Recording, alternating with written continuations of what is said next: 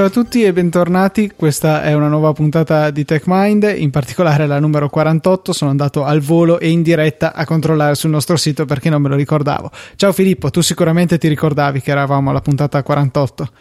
No, in realtà eh, quando hai fatto partire la registrazione ho detto speriamo che Luca si ricordi il numero della puntata perché io questa volta proprio non me lo ricordo. Eh, Quindi ne... ti ringrazio immensamente della tua velocità e della tua prontezza Ui. a ricercarlo sul sito. Addirittura, no, tra l'altro ho notato che è da qualche settimana e se tutto va bene rimarrà così che siamo proprio sincronizzati con Easy Apple. Abbiamo semplicemente fatto giusto quelle 100 puntate in meno.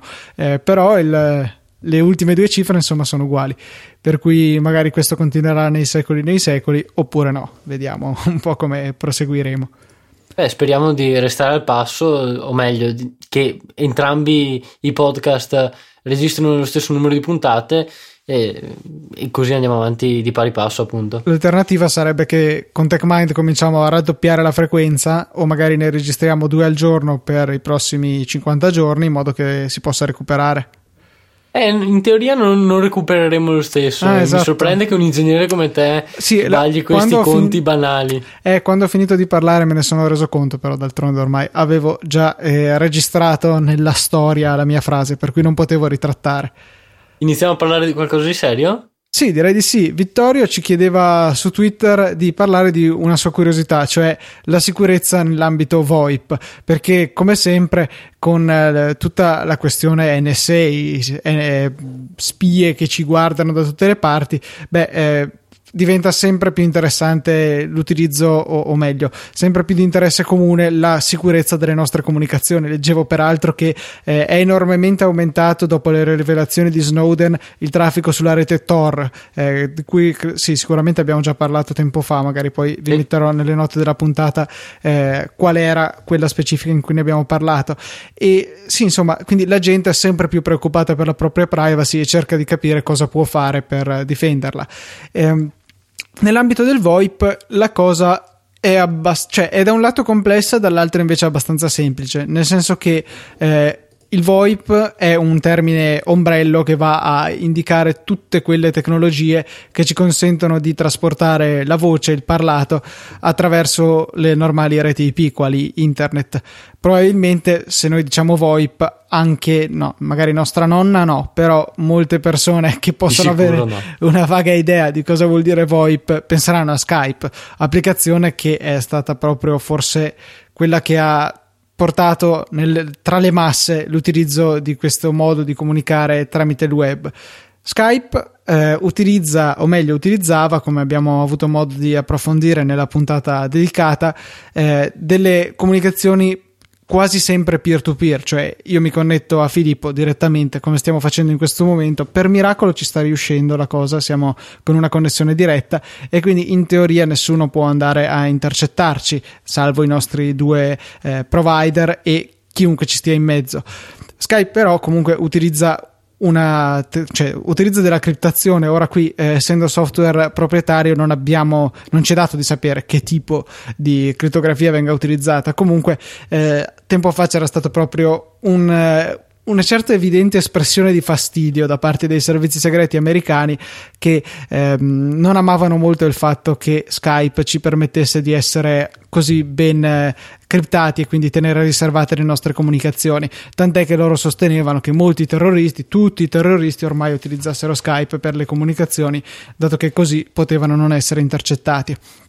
Ora sem- invece possiamo ben dire, anzi, eh, le rivelazioni che sono state fatte in seguito hanno confermato che Skype eh, sì è un mezzo di comunicazione utilizzato, ma di sicuro eh, le persone che devono effettuare attività illegali, mm, per usare un termine abbastanza generale, sul web eh, non usano Skype, ma usano altri mezzi ben più sicuri dal loro punto di vista, o meglio, ben più sicuri eh, dal punto di vista teorico eh, e eh, soprattutto più che consentano di mantenere più anonima la propria identità. Stiamo parlando appunto di Tor, un, è uno di questi.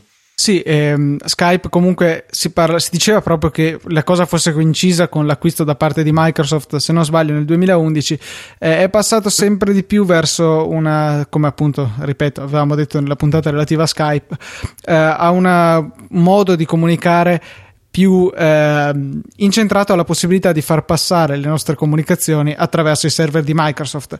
Cosa, server based. Eh, come scusa? Server based, sì, ah, basato okay, su server, sì, appunto, come avevamo spiegato. Ho capito server già detto, dicevo vabbè, eh, se lo dice no. Filippo deve essere vero. no, comunque sì, la, la questione è come ripeto per la 74esima volta, come detto nella puntata, era per facilitare situazioni in cui la connettività magari non è diretta, eh, pensiamo per esempio ai nostri cellulari che insomma raramente saranno esposti direttamente a internet, quasi sempre dietro una rete nattata e quindi non hanno la possibilità di instaurare così facilmente delle connessioni dirette. Eh, passando attraverso dei server, il controllo è controllati da Microsoft e la cui configurazione da loro gestita sicuramente è più facile eh, stabilire le connessioni. Eh, questo però chiaramente pone un dubbio sulla sicurezza che eh, potrebbe essere compromessa qualora Microsoft si ritrovi l'NSA sulla porta che bussa e chiede di ascoltare le comunicazioni tra Luca e Filippo, cosa che può sicuramente accadere, è sicuramente accaduta e appunto si diceva che questa acquisizione da parte di Microsoft dal precedente proprietario che era eBay fosse stata proprio eh, sponsorizzata dall'NSA in modo che avesse maggiore facilità nell'intercettare le comunicazioni. Eh, un altro ormai direi eh, player, se vogliamo usare una parola inglese, in questo mercato delle comunicazioni VoIP è sicuramente FaceTime, che ehm, comunque da quello che è emerso anche dopo le polemiche che sono uscite eh, e l'analisi che era stata fatta anche dei message risulta comunque abbastanza incentrato alla l'instaurazione di una connessione diretta tra i due eh, interlocutori e ehm, non, non, appunto, non, passa attraverso un server di Apple e la comunicazione di per sé dovrebbe essere ben criptata, eh, perlomeno allo stesso livello di iMessage che tutto sommato ci sentiamo di eh, poter definire piuttosto sicuro. Eh, anche qui però eh, si tratta sempre di un protocollo chiuso, un protocollo non open source, per quanto alla sua presentazione insieme all'iPhone 4 nel lontano 2010 eh, Steve Jobs aveva detto che sarebbe stato reso disponibile per qualunque altro eh, operatore che avesse appunto voluto scrivere un'applicazione che fosse compatibile eh, diceva che sarebbe stato tutto open source in realtà così non è stato e eh, siamo, ci ritroviamo ormai quasi quattro anni dopo che gli unici dispositivi che hanno la possibilità di comunicare tramite FaceTime sono quelli prodotti da Apple. Eh, comunque dal punto di vista della sicurezza direi che eh, anche stando alle recenti dichiarazioni di Apple stessa dovremmo poter stare abbastanza tranquilli eh, con, eh, con FaceTime sì, perché teoricamente il sistema con cui viene assicurata la sicurezza, scusate il gioco di parole, alle comunicazioni che avvengono attraverso sia iMessage che FaceTime è appunto un sistema per il quale solo il uh, mittente e il destinatario sono in grado di leggere i messaggi che vengono inviati e quindi solo loro hanno le chiavi adatte, eh, proprio per semplificare la questione, e eh, affinché Apple potesse leggere i messaggi che vengono trasmessi sarebbe richiesta, come l'hanno definita loro, la reingegnerizzazione parziale di, di iMessage stesso. Per quanto noi non sappiamo se magari in Apple hanno un bel bottoncino che eh, fa cambiare le comunicazioni tra me e te tra il servizio standard che è abbastanza criptato e quello NSA approved che consente l'intercettazione di ogni tipo di comunicazione. Eh, questo ci rimanda semplicemente a sperare nella buona fede di Apple, ma eh, credo che Apple appunto non abbia particolari incentivi a favorire il governo più di quanto non sia obbligata a fare per legge. Non, non credo, non sia mai, almeno per quello che ho visto io, non mi sembra un'azienda che eh, sia così ben disposta verso la violazione della privacy dei suoi utenti. No, sì, è stato messo eh, anzi hanno messo in chiaro che eh, la privacy degli utenti è sicuramente qualcosa che mm, loro considerano fortemente, che considerano come elemento molto importante, poi però eh, c'è sempre l'incognita eh, del fatto che sia un protocollo chiuso e non sappiamo come venga gestito eh, a monte. Eh, questo è molto difficile da determinare nonostante la buona fede, nonostante tutte le, eh, le parole che vengono spese a favore della privacy degli utenti. Anche perché poi eh, ci sono cioè, quasi sempre quando viene eh, richiesto di intercettare un utente, poi l'azienda è obbligata a non dire eh, niente a riguardo, cioè negare il fatto, no, non nominarlo. Eh, era stato buffo Linus Torvalds, il creatore di Linux, eh, qualche mese fa a una conferenza gli era stato chiesto se fosse mai stato avvicinato dall'NSA per eh, richiedere, non lo so, modifiche al codice di Linux per favorire l'introduzione di una backdoor o cose di questo genere. Era stato buffo perché lui aveva detto di no, ma eh, ha fatto sì con la testa, oppure eh, sì, qualcosa del genere. Forse era il contrario, no, ma credo fosse proprio così. Aveva detto a voce di no, però al contempo faceva sì con la testa. Era stata buffa eh, come scena. Eh, per cui forse rimane il dubbio anche per prodotti più open source, come più open source, open source come Linux. Eh, che possano essere stati in qualche modo alterati dietro le quinte dall'NSA. E se questo è difficile appunto su un prodotto open source, beh, su un prodotto closed source invece la cosa è decisamente più possibile, ma in ogni caso credo che ci possiamo fidare. Proseguendo, un altro metodo eh, molto utilizzato per la comunicazione VoIP è il protocollo SIP. Per quanto SIP è un po' impreciso come definizione. SIP è un signaling protocol, cioè serve tra eh, due client, spesso c'è un, quasi sempre c'è un server in mezzo, che si parlano tra loro mettendosi d'accordo per quanto riguarda la comunicazione. Per esempio, eh, dicono quali codec audio sono disponibili a ciascuna dei due client, eh, altre informazioni di questo genere. Questo generalmente viaggia non criptato, e, però di fatto eh, mette a disposizione solamente i cosiddetti metadati, per esempio quali sono le due parti che vogliono entrare in comunicazione, non trasporta la vera e propria comunicazione che viaggia separatamente come un flusso RTP eh, che eh, può o può non essere criptato. Credo che nella maggior parte delle implementazioni questa criptazione non avvenga. Per esempio, dentro casa mia, che c'è un centralino SIP eh, che risiede nel eh, ormai leggendario server domestico, decisamente non ho messo nessuna criptazione. Non ne valeva assolutamente la pena, anche perché la maggior parte delle comunicazioni rimangono dentro casa e si compongono delle parole è pronta la cena. E, e poi, comunque, insomma, le comunicazioni che generalmente faccio con questi metodi non sono così sensibili da eh, richiedere str- forti algoritmi di criptazione.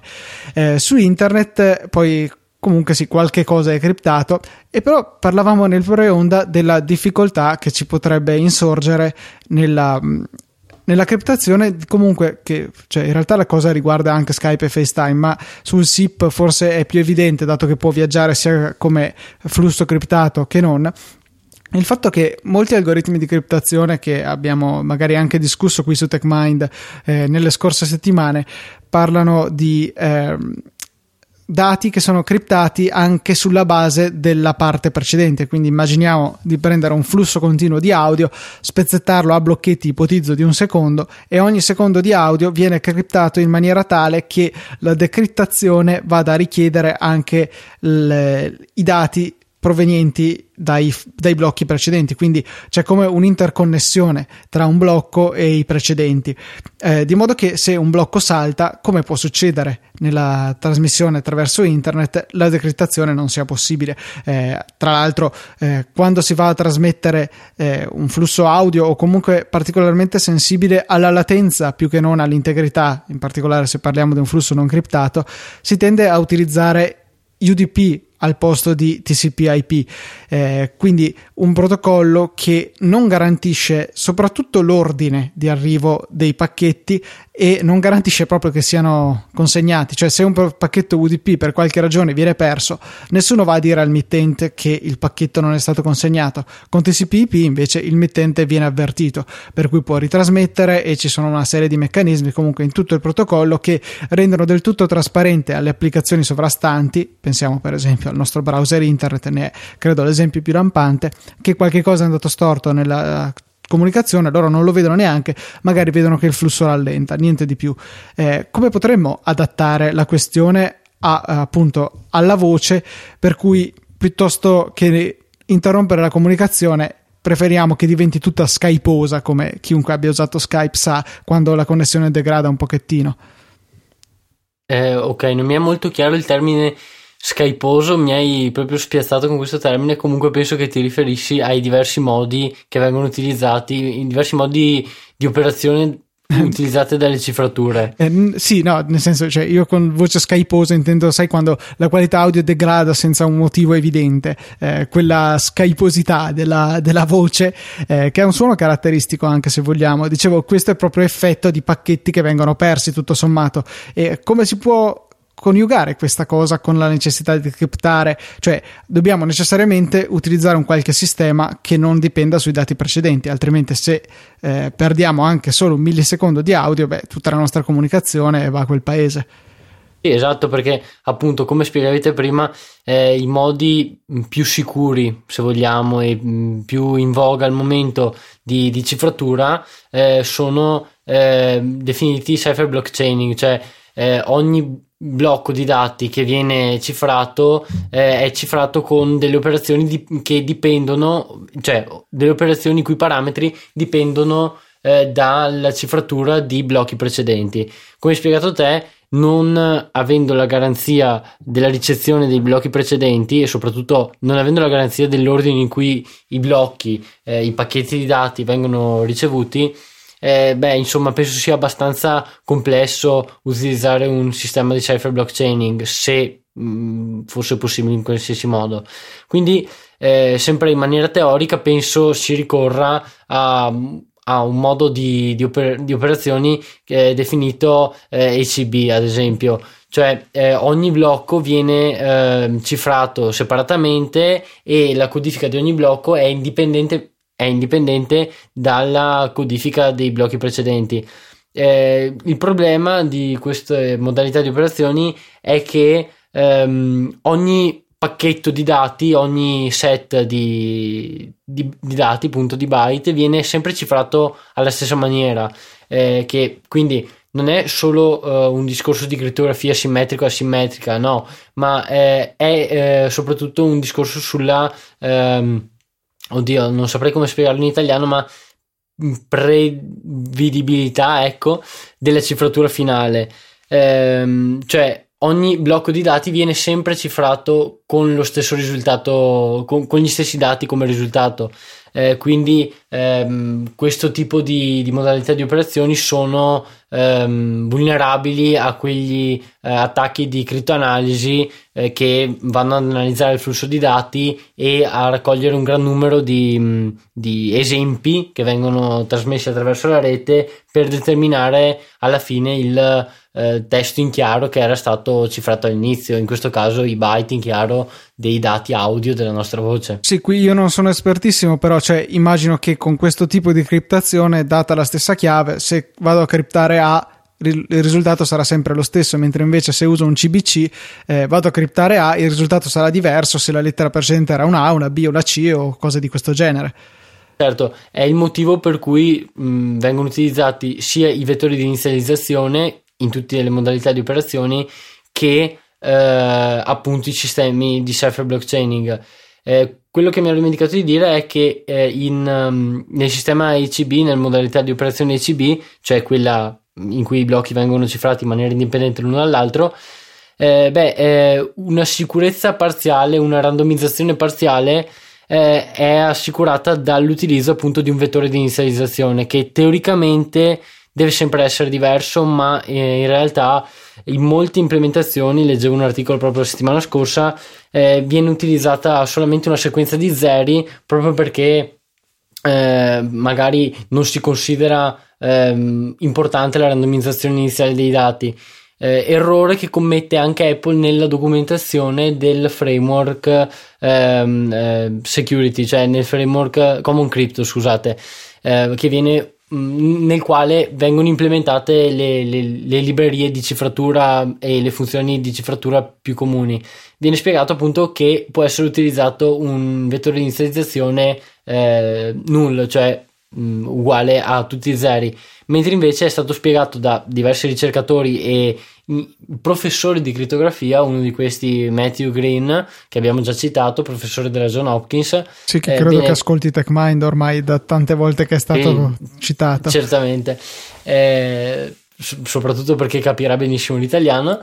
Ma vabbè, queste persone hanno spiegato più volte eh, quanto queste, queste, informazioni di utilizzare un vettore nullo eh, eh, siano sbagliate. Quindi ecco anche questo eh, piccolo aneddoto che comunque ci fa capire quanto sia difficile gestire un sistema di cifratura e quanto sia difficile utilizzarlo al meglio, proprio perché eh, sì, la, la crittografia cioè, ci dà la sicurezza sui dati che vengono maneggiati, ma se usata in maniera sbagliata è eh, molto vulnerabile a qualsiasi tipo di, eh, di non, non, a qualsiasi tipo di attacco, ma eh, diciamo la rendiamo vulnerabile con l'utilizzo sbagliato. Ecco. Sì, credo che tu abbia detto proprio bene, perché eh, avere degli strumenti potenti non significa automaticamente sicurezza. Questi strumenti vanno utilizzati bene perché possano dare dei buoni risultati. Cioè, non credo alla fine che sia poi tanto diverso da un bisturi che nelle mani di un esperto chirurgo può salvare una vita, invece nelle mani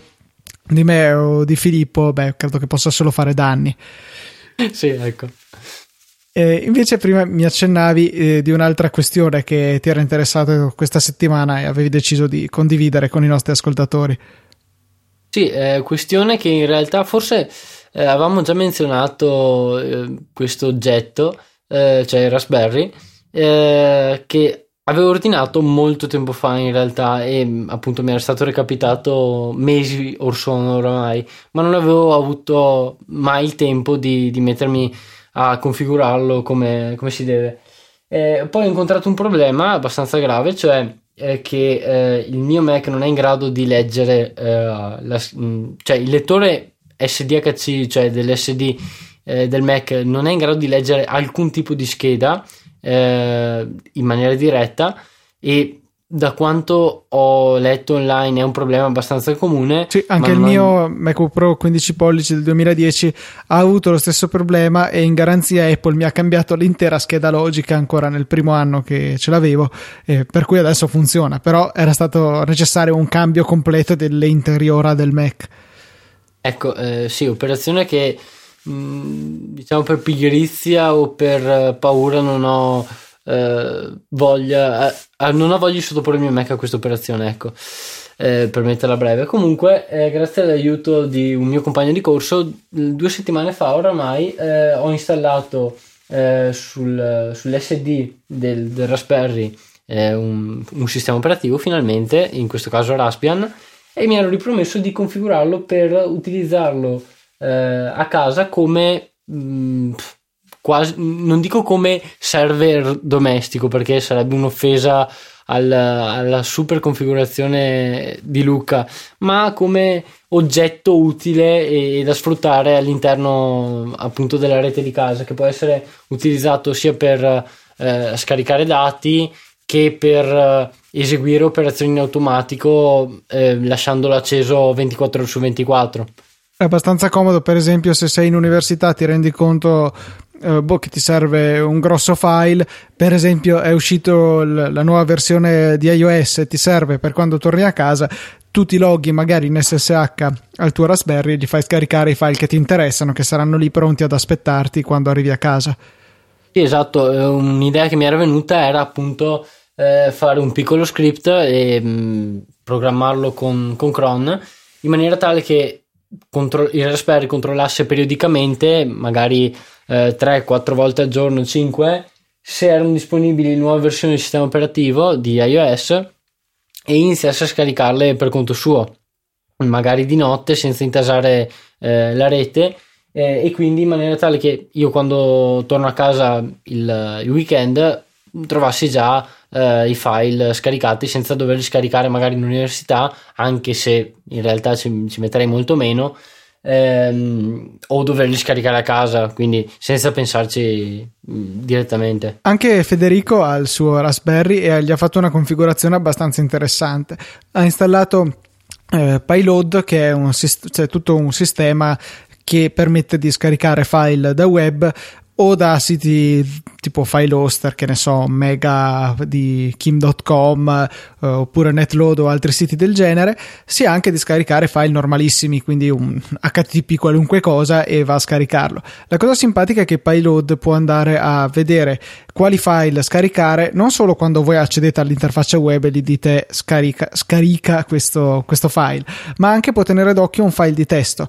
E la cosa simpatica è che Federico l'ha configurato in abbinata a BitTorrent Sync, eh, che è alla fine un sistema simil Dropbox tramite il quale lui può eh, dal suo iPhone scrivere eh, l'URL di suo interesse in un'applicazione qualsiasi, per esempio Drafts, eh, salvare il file txt e inviarlo tramite BitTorrent Sync alla cartella eh, che viene monitorata dallo stesso eh, payload sul suo Raspberry dove avrà appunto installato anche BitTorrent Sync. In questo modo da remoto senza necessità di aprire porte o fare casini particolari sulla rete di casa riesce a mettere in coda i download. È una cosa piuttosto interessante. Potrebbe essere un'idea anche per te.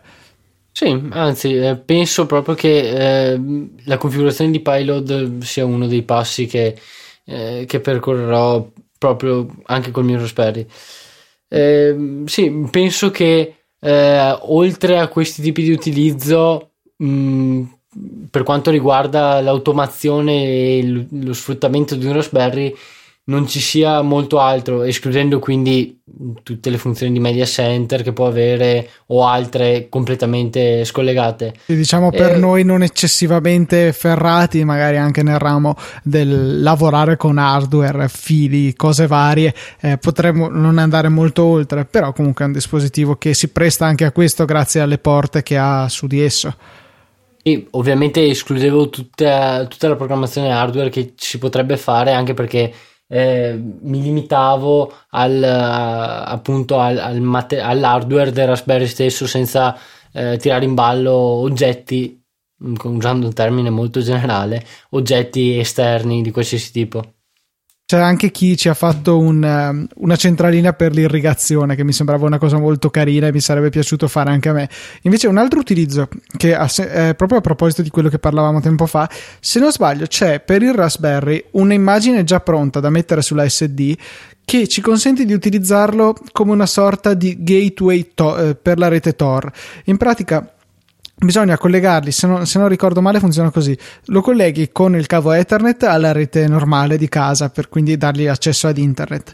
Gli si collega una chiavetta wifi e tramite questa lui andrà a creare una rete locale e i client che si connetteranno a questa rete potranno navigare senza bisogno di nessuna configurazione tramite la rete Tor. Sarà il Raspberry a occuparsi di tutto il trasferimento tra le reti Tor e normale. Molto interessante come idea, anche perché permetterebbe a molte persone meno tecnicamente eh, abili, perché la configurazione di Tor può non essere banalissima, soprattutto se pensiamo eh, magari alla volontà di usarla su un iPhone, eh, questa, questa distribuzione già fatta potrebbe essere davvero interessante. Sì, l'unico Uh, difetto è che passeremo da un ping eh, normale a um, un ping to- nell'ordine dei miliardi, penso, no? Sì, certo, no? però vabbè, se uno metti caso da fare il suo spaccio di droga, eh, non so, cose che non deve fare spesso, magari quella volta a settimana che devi trafficare in stupefacenti, ti connetti tramite la rete Tor. Questo esempio sta diventando fin troppo comune nelle puntate di TechMine, soprattutto verso la fine. Anche in due puntate fa, se non sbaglio, è capitato una cosa del genere. Eh, allora non, non so. nell'ultima di sicuro, perché era impossibile collegarlo ai file Maco, ma eh, beh, in qualche altra puntata te l'avevo sentito dire. Ah, beh, sì, perché è una cosa che uso effettivamente spesso. Mi sposterò al traffico di armi nelle prossime puntate per variare un okay, pochettino. Ottimo.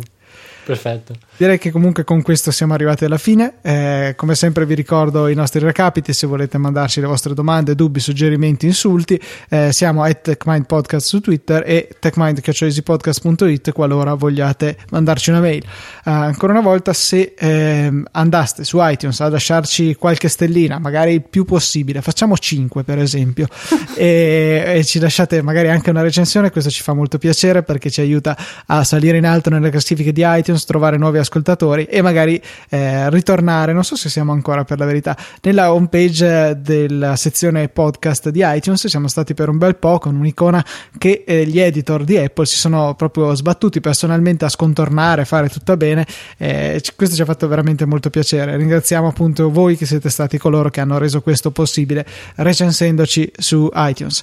E poi già che siamo sotto le feste vi ricordiamo che potete facilmente contribuire al network Easy Podcast senza versare un centesimo, semplicemente quando andate a fare il vostro shopping natalizio su Amazon oppure comprate qualche applicazione sull'App Store, vi basterà partire da uno dei link che trovate in fondo ad ogni puntata eh, dei, delle nostre show, insomma, quindi potete andare su techmindpodcast.it slash 48, vedere le note di questa puntata e già che ci siete cliccate sui pulsantini là sotto per andare a comprare qualcosa su Amazon o sull'App Store. A noi arriverà una piccola percentuale e voi non spenderete un centesimo di più. E questo credo che sia veramente il modo più semplice per supportarci se apprezzate quello che facciamo ogni settimana. Esatto, e con questo chiudiamo. Sono sicuro che ascolterete le raccomandazioni di Luca proprio perché sì, sembra banale, ma dai, siamo sotto le feste e siamo tutti più buoni. E con questo luogo comune. Te l'aspettavi, eh? Eh sì, con questo luogo comune andiamo a chiudere la nostra puntata. Ciao Filippo e ciao a tutti. Ciao a tutti, ciao Luca.